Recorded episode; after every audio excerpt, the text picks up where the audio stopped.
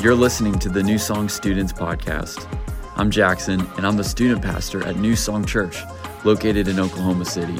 We hope this message builds your faith and helps you to know God better in a greater way today. Enjoy the message. Alrighty, well, I need to know if anybody came for the word tonight. Anybody came ready to lean in with me? We're continuing in week three of our incredible series that we've been in for the past two weeks on parables. Somebody say parables. Parables, parables that's right. Parabolas, parables.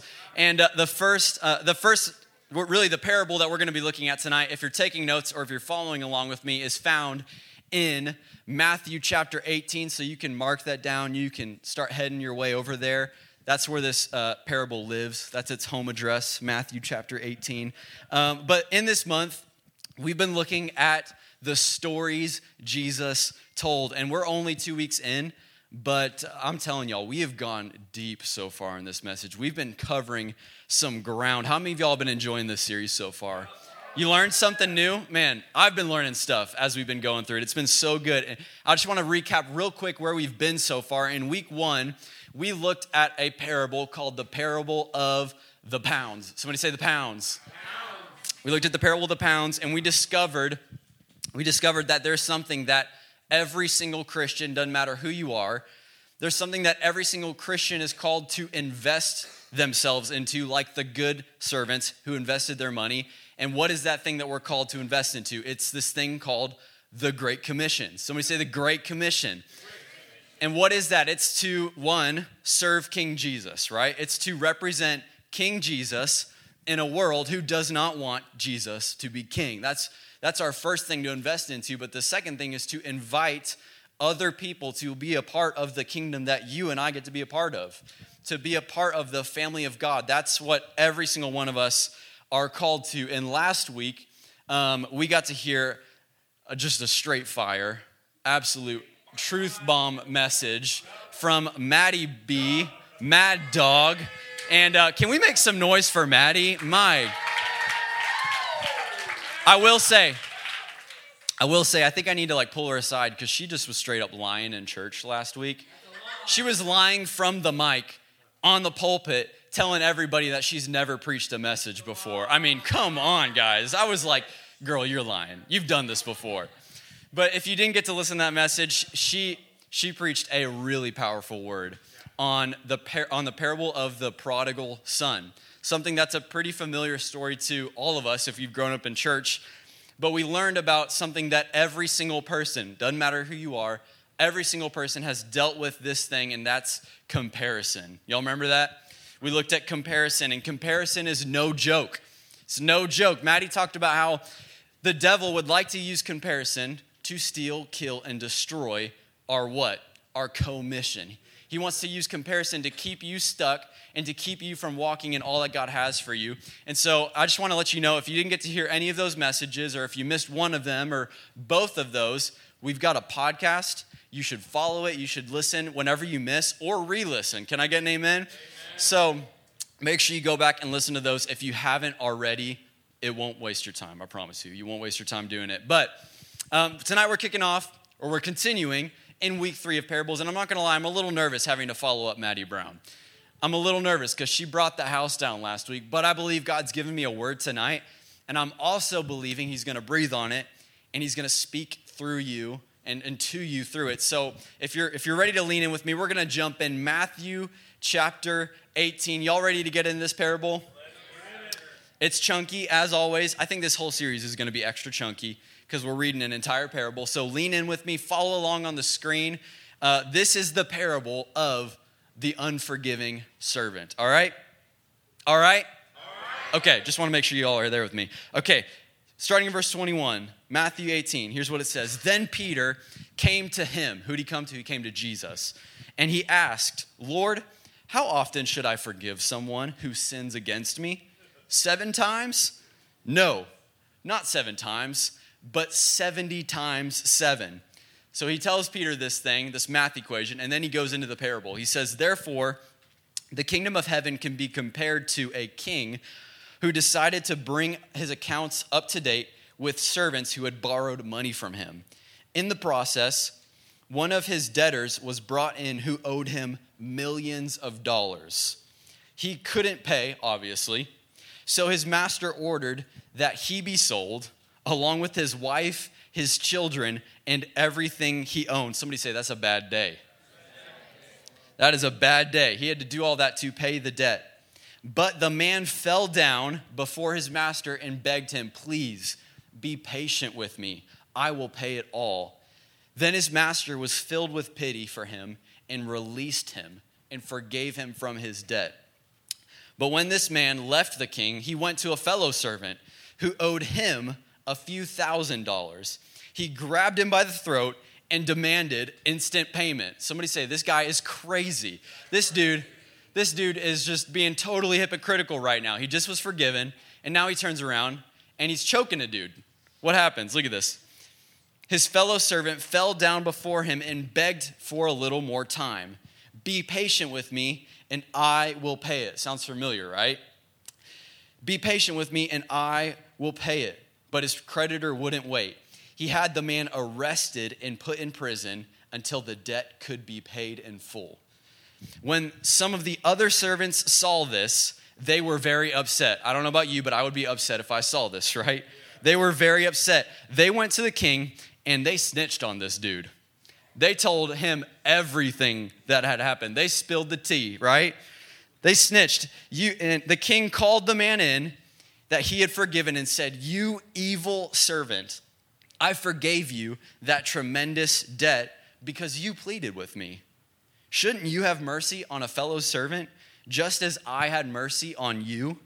Then the angry king, I like how it adds angry in there just to let us know. Then the angry king sent the man to prison to be tortured until he paid the entire debt. Yikes. It ain't done yet. We're not done yet. That's what my heavenly Father will do to you if you refuse to forgive your brothers and sisters from your heart. Whew. Okay. Okay, Jesus. Wow. Tonight, we're going to be looking at something that I believe, if we're just going to be real tonight, New Song students, can we be real? Can y'all handle this? We're going to we're going to go there tonight. Um, I think we're going to talk about something that's one of the hardest things to do as a person. One of the hardest things to do as a human being, but especially as a Christian, and that's to forgive people that have hurt you. That's a hard thing to do. And tonight we're actually going to be looking at something that applies to every single one of us in the room tonight because we've all been hurt before by a person. And you know what? I'm kind of, I don't know about you, but I'm kind of seeing a trend in this parable series. It seems like no matter what parable we look at, it's talking about something that has to do with all of us, right? We looked at our calling. We all have, we're all called to the Great Commission. We looked at comparison. How many of us have dealt with comparison before, right? All of us. Same thing here. What are we, what are we looking at? We're looking at something that happens to everybody, and that's we're hurt by people, and then we have to forgive. It's almost like Jesus knew what he was talking about when he was sharing these parables, right?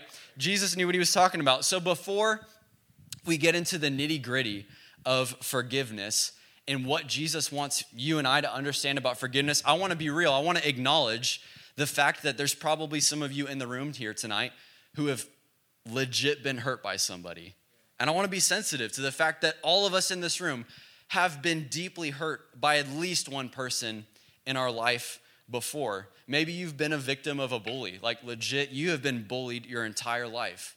And if that's you, I want to say I'm sorry. Maybe you've had some things spoken over to you by somebody you trusted or a parent, and it's cut you deep in your heart. Yeah. You know, it, with the people, the amount of people in this room, statistics would say that probably more than half of us in this room have been violated by somebody that we've known or trusted or a friend. Like, this is real stuff. Can we be real tonight, New Song students? This is real stuff. And so we're going to go there, but in order that we go there, we got to acknowledge that it's, it's a sensitive topic. And we can't just brush off the hurt that we've experienced. We can't just pretend like it didn't happen or it doesn't exist because it does, right? Yeah. We have to admit it. And so, but here's the good news with all of that. The good news, New Song students, is you've got a really, really good father. You've got a good father who loves you. And not, not only does he love you, it actually breaks his heart to see you and I be hurt by other people. Yeah. It breaks God's heart when you are hurt by somebody and it cuts your heart deeply. But can I tell you what, all, what else breaks God's heart? Something else breaks God, God's heart, and it's not just that you would get hurt by somebody, but it's that you would harbor unforgiveness against that person.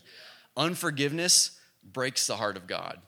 And so, this is why this is something we have to understand as Christians. No matter what the pain is, no matter how deep the cut is, no matter how much you think you're in the right, at the end of the day, God's called us all to do this one thing, and that's to forgive. So, we're gonna be looking at forgiveness tonight.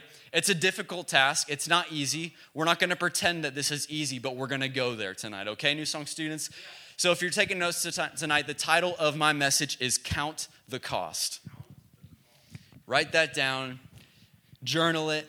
If you're taking notes, count the cost. But before we get into it, let's pray. Let's invite the Holy Spirit in so he can prepare our hearts for this word. Father God, I thank you so much for tonight. And I thank you so much for every single person in the room.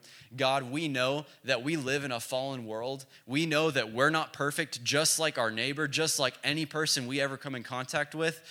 And so, because of that, sometimes we bump into people and we get hurt by people and we get cut by our friends and our family and even strangers, God. And those hurts and those wounds can cut deep in our heart. And so, tonight, Holy Spirit, I pray that you would show every single one of us what biblical forgiveness looks like, God.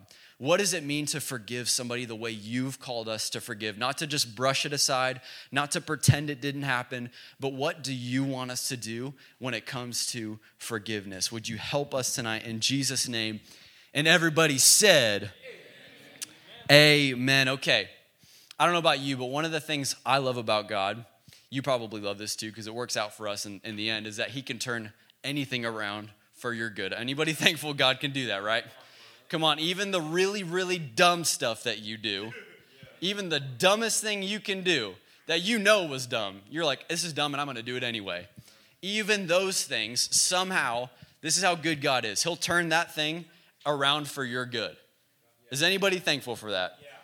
I know I am. And in fact, um, I, I, I'm about to share a story about how I, I experienced something really dumb. I, I put myself in this really, really bad scenario that ended up hurting me, but thankfully, we serve a good God, and He turned it around for my good. In fact, He turned it around into a real relationship with Him that I walk in today. And so, really, this all starts with I grew up in a really, really big youth ministry in Dallas, Texas. In fact, it was so big that we had multiple campuses. So this is a really big youth ministry. And in this youth ministry, when, my, when I was in my senior year of high school, um, I ended up meeting this girl. Uh oh, somebody say, uh oh.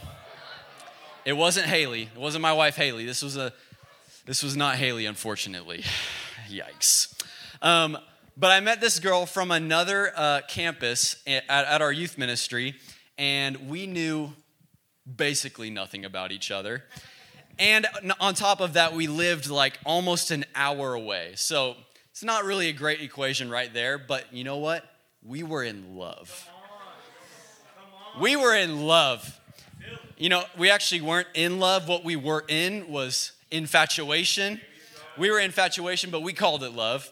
And um, so we're in this relationship my senior year of high school. I barely know this girl. And very quickly, the relationship went from being something that I was excited about and something that I was proud of to becoming something that I was really ashamed of, something that was hurting me. You know, me and this girl, we were not intentional about anything, especially when it came to our boundaries. We were not intentional about putting down boundaries in our relationship that would help us to honor God. And so, very quickly, in fact, quicker than I could have even realized, um, we started going way too far physically that I would have ever imagined. Like, I was like, whoa, I was not expecting it to be that easy to mess up, right? Yeah. We went too far before we could even know it. We found ourselves constantly going too far. We felt ourselves going to past the point of what we would be proud of, past the point of what anybody would we would want anybody to know we were doing, and it caused both of us, me and this girl, to feel a lot of shame it, it hurt both of us. In fact, I want to say, New Song students, this is why we talk about this, and this is why the, the Bible tells you and I to walk in purity, not just in, in a romantic relationship, but in all relationships, but especially a romantic relationship. God's called you to walk in purity, and it's not because He wants to keep you from fun stuff. It's because He knows that doing that stuff is so much more than just physical. It's so much more than that. It's, it's like emotionally and spiritually binding. And when it doesn't work out, which 99% of the time it's not going to, it hurts. It really hurts. In fact, I'm, I'm a testimony of this. I know from firsthand experience that it hurts to experience this and then break off the relationship because that's not how God called it to be. It's not under the protection of marriage. And so basically, I'm in this relationship, I know it's wrong, and I'm feeling ashamed about it. And I get to this point where I kind of don't know what to do, and I just hit the eject button. I just like, I'm panicking. So I'm just like, ah! And I just hit the eject button, and I end the relationship. I break up with this girl. And when I did this, I, I, promise you, I did this with the best intentions. Like I thought, I believed in my heart, I believed in my heart, this is best for both of us. Because like we're clearly not healthy. And we're also not honoring God in what our relationship stands for. So I'm thinking in my heart, this is good for both of us. Well, she didn't like that. She really didn't like that. In fact, I kid you not, this girl, for the next couple of months, she tried to ruin my life. I'm not joking. She tried to ruin my life. She went full crazy girl mode. Um, and so, like, like I said, we went to a really big youth group. We went to a mega church. And so there was a lot of people that knew me and this girl. And there was a lot of people rooting for us in our relationship. Well, before I could even know it, she had already gone around and told everybody our dirty laundry. And not only that, this is the worst part. This is the kicker that really, this is the one that really stabbed the knife into me. At one point, she called a group of my friends when she knew they were all together. She calls them, she tells them everything that we had done, but she, she makes it seem like I was the one pressuring her to do everything. So if you can imagine, that hurt really bad. I felt betrayed. It's kind of like if you've ever been doing something with a friend that you know is wrong, and then you get caught by your mom and your dad, and they blame you for it. They're like, it was their idea. That's kind of what happened to me. I left feeling really betrayed. I left feeling like something was stolen from, it, from me. If you've ever been hurt before by a person, can you relate to this?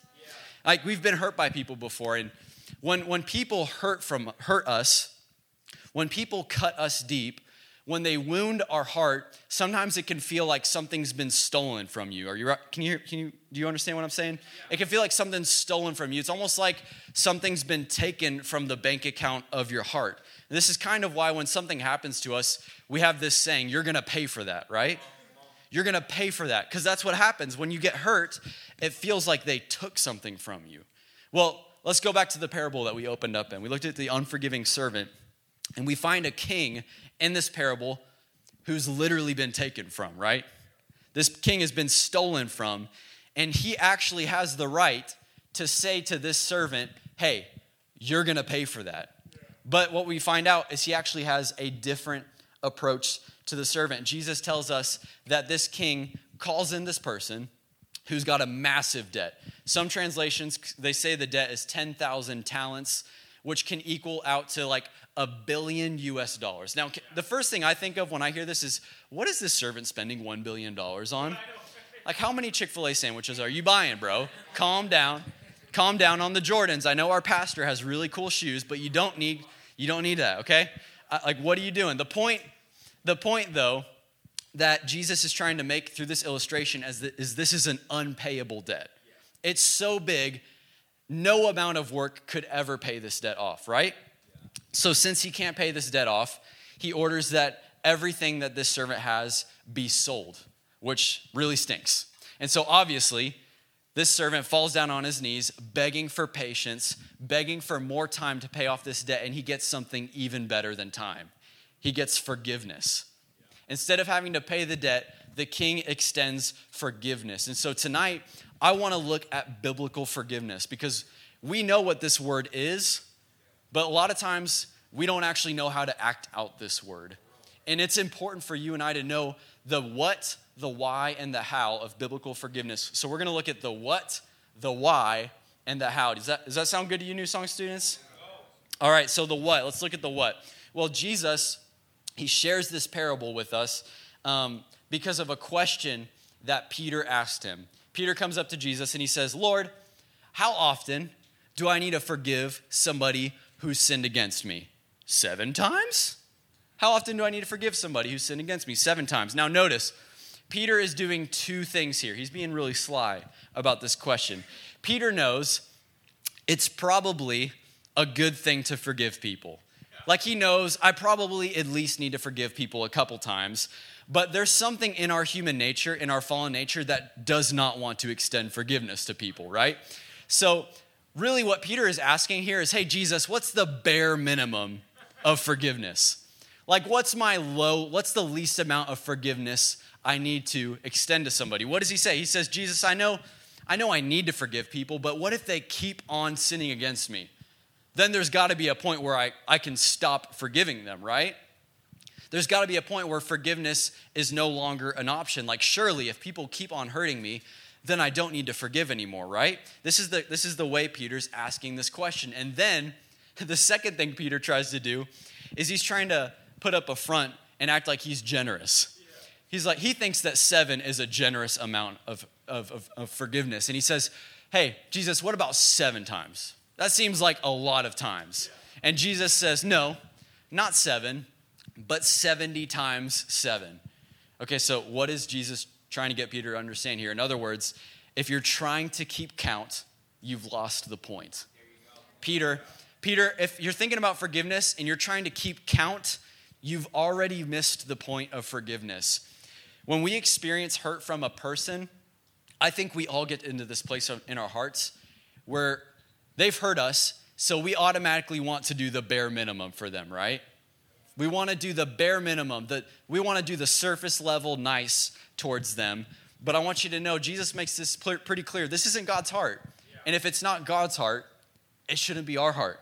We say this at New Song if it matters to you, it matters to God. Well, guess what? If it matters to God, it should matter to us, right? Yeah. Mark Driscoll says this. He says, Forgiveness is the culture of heaven. Forgiveness is the culture of heaven. It's the very message of the cross. Like, forgiveness is one of the main themes in the, in the entire Bible. It's our cornerstone of our faith. And it's something that we can't ignore as Christians. It may not be easy, but as Christians, our response to the wrong that people has done to us, no matter how deep, God's goal for you is always to end in forgiveness.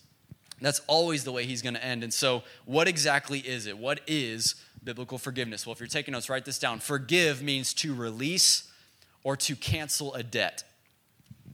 To forgive means to release somebody from a debt.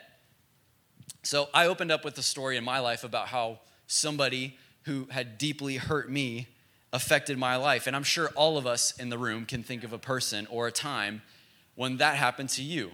Maybe not like me, but you've been hurt by somebody before.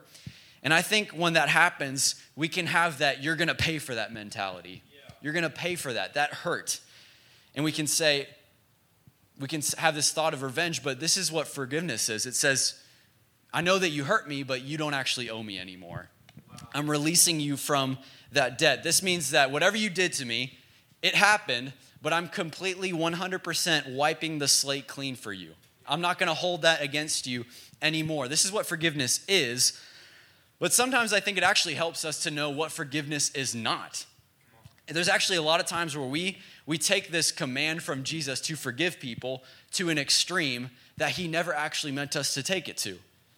Are you hearing me? Yeah. Let me let me show you what I mean by this. This is what forgiveness is not. Forgiveness is not approval.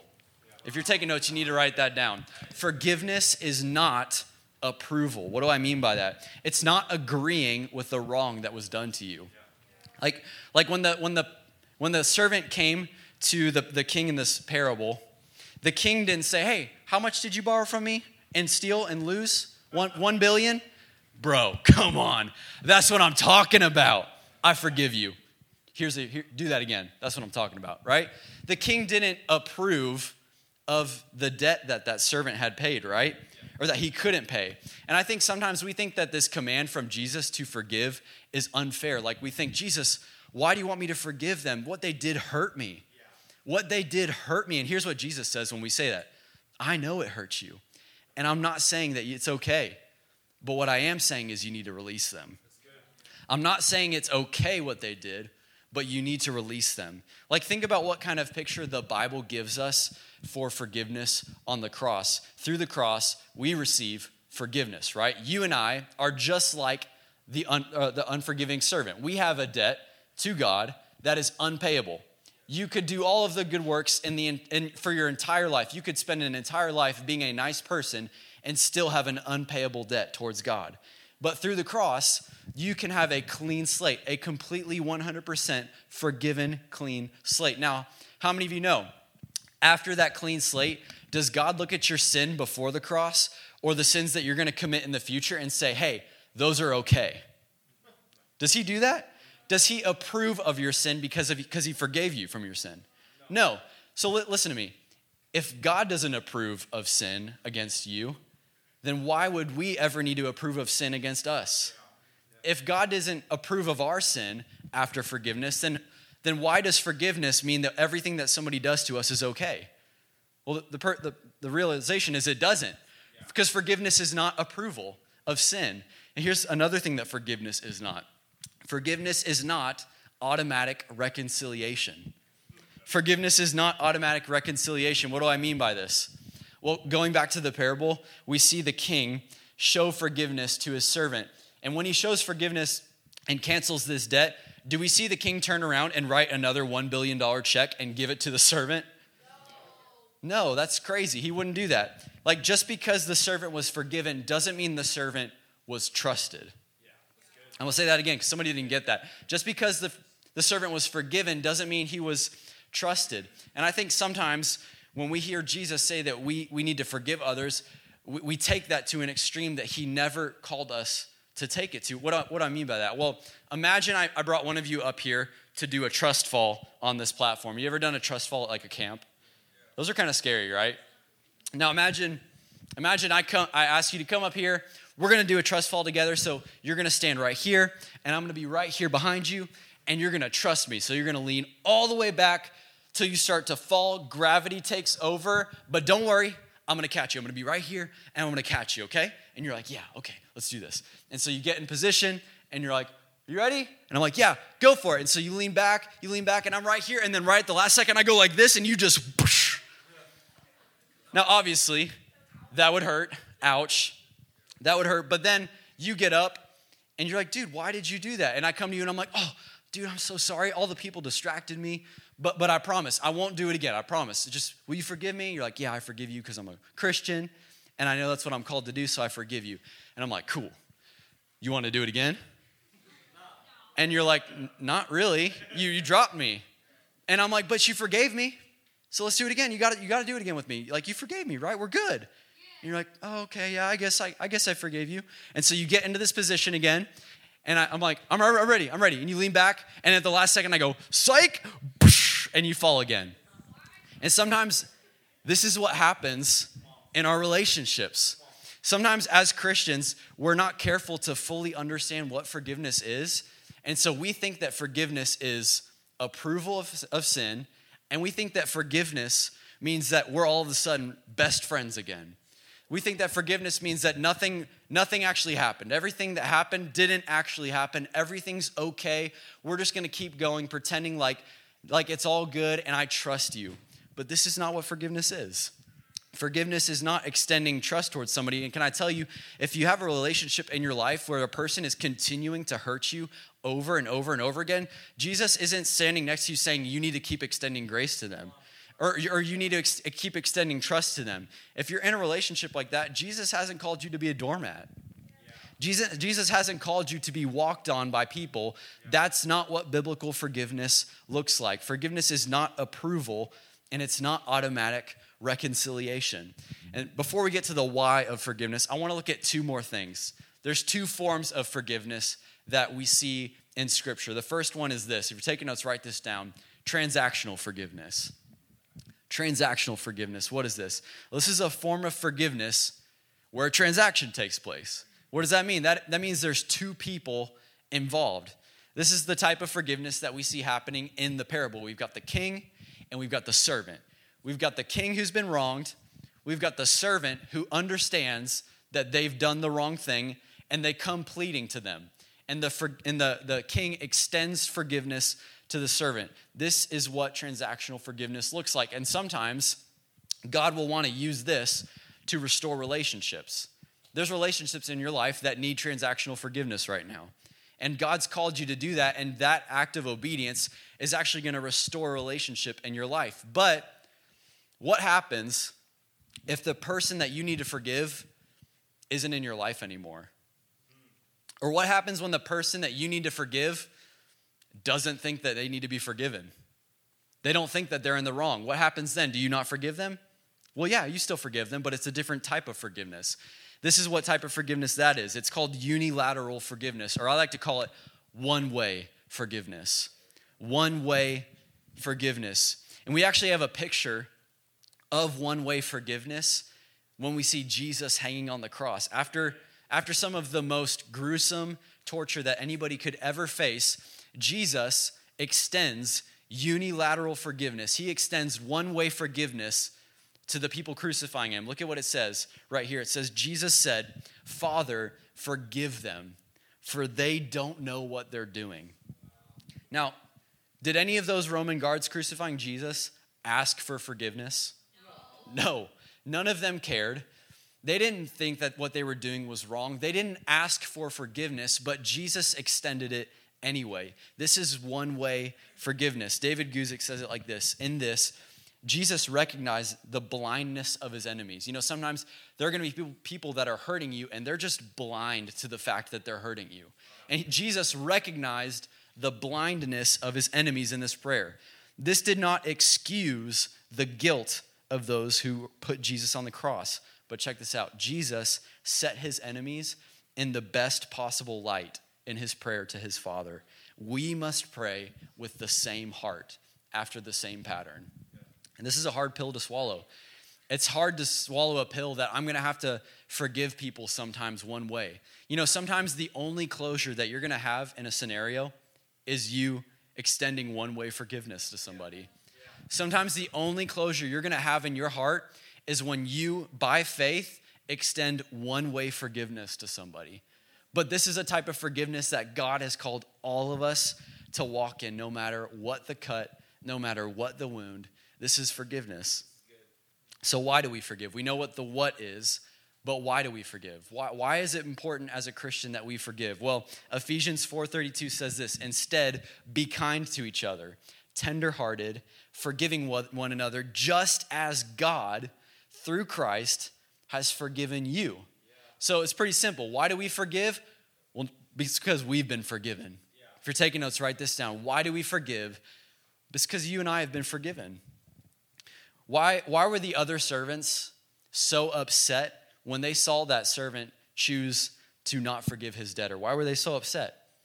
Well, it's because they just saw him forgiven for the exact same issue, except it was bigger for him. So, what did that make him? That made, it, that made him a hypocrite, right? And here's the thing that we got to understand unforgiveness, no matter how you slice it, is always hypocritical. Unforgiveness no matter how you slice it, is always hypocritical. It doesn't matter how, how you justify it, how you angle it, how you phrase it. An unforgiving Christian is a hypocritical Christian. Because if you call yourself a Christian, look at this, then guess who you are in the parable? You are the unforgiving servant. At one point in your life, you had an unpayable debt. At one point in our, all of our lives, we had an unpayable debt towards God that none of us could own. And if Jesus, who never needed to ask forgiveness for anybody, lived a perfect life, if he's the only person who can actually say, You're going to pay for that, and he doesn't, then guess what? We don't get to say that. We don't get to say, You're going to pay for that. Because the one, the one person who had that right was Jesus, and he didn't say that to us. Instead, he said, Father, forgive them. They don't know what they're doing. We forgive because we've been forgiven. And number two, write this down. We forgive because it frees us. We forgive because it frees us. Think about this. If the definition of freedom is literally to release, then think about what the definition of unforgiveness is to imprison, to lock up, to hold back. And here's the ugly truth about unforgiveness unforgiveness towards another person, the only person it's actually hurting is us the only the only person unforgiveness is actually holding back is not the person that's hurt you, but it's you. There's a quote, you've probably heard it before. It's so good. It paints a picture of this perfectly. Unforgiveness is kind of like drinking poison, hoping that the other person is to die. And the only person that that poison is hurting is me. When, I un- when I'm not forgiving somebody, I'm drinking poison thinking I'm to hurt the person who hurt me when the only person it's actually hurting is me. And this is what unforgiveness looks like. And forgiving somebody, can we just be real, who's legit hurt you, is never easy. It's never easy to do. But when we don't forgive them, the only person it's holding back is you and me. And when we forgive others, we're not just for, we're not just freeing us, but we're actually stepping into a Christ-like role where we're able to free other people too. We're able to say, "Hey, you don't owe me anymore. I release you from this debt." Is this good, New Song students? Are you hanging in with me? Okay, well, as we get ready to close, Jay, you can throw some music on. I want to get to the how of forgiveness. And this is really where I feel this is where I feel a strong burden. So lean in with me. Don't don't check out yet. We're not done yet. The how, honestly, you can know the what, you can know the why, but I think the how is the most important part of this message. The how is is how we forgive. How do we forgive somebody? Write this down if you're taking notes. How do we forgive? We have to count the cost. We have to count the cost. What do I mean by this? Well, it means we have to have a full understanding of what was actually taken from us in order to forgive.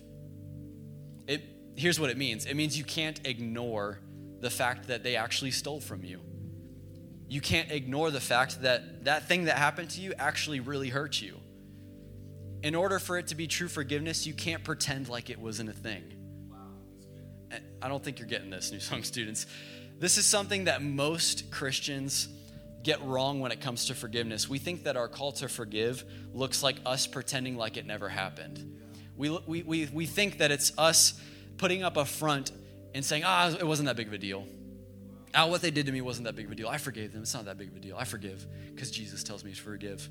We kind of have this attitude of quick forgiveness. Like, I just forgive you because that's what I'm called to do. And it's going to be my first response, and I'm not even going to think about it. I'm just going to forgive you. I'm good. It's fine. It's not a big deal.